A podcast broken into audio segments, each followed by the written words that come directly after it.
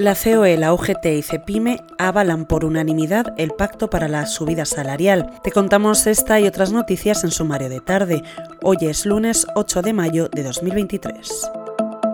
UGT, COE y CEPIME han aprobado por unanimidad en sus respectivos órganos de gobierno el acuerdo que han alcanzado también con comisiones obreras para recomendar en los convenios colectivos subidas salariales del 4% en 2023 y del 3% tanto para 2024 como para 2025. Comisiones Obreras tiene previsto ratificar el texto mañana en su comité confederal. Hoy además en The Objective te contamos que el gobierno ignoró dos informes de la Junta de Andalucía con propuestas para proteger Doñana. El presidente andaluz Juanma Moreno le entregó en mano a Pedro Sánchez sus reivindicaciones en junio de 2021 y en julio de 2022, así como una oferta de diálogo, una petición que el gobierno no tuvo en cuenta.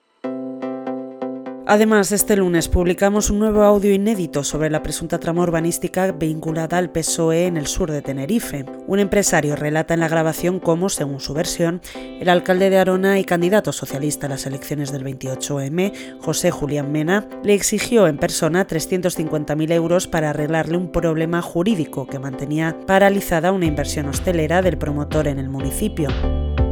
Para terminar, hoy la Audiencia Nacional ha dado el visto bueno para que se investigue a Dina Busselham, ex asesora del ex líder de Podemos, Pablo Iglesias, y a su pareja, por presuntos delitos de falso testimonio, denuncia falsa y simulación de delito en relación a la pieza del caso Villarejo en la que se investiga el supuesto robo de la tarjeta del móvil de esta en el conocido como caso Dina.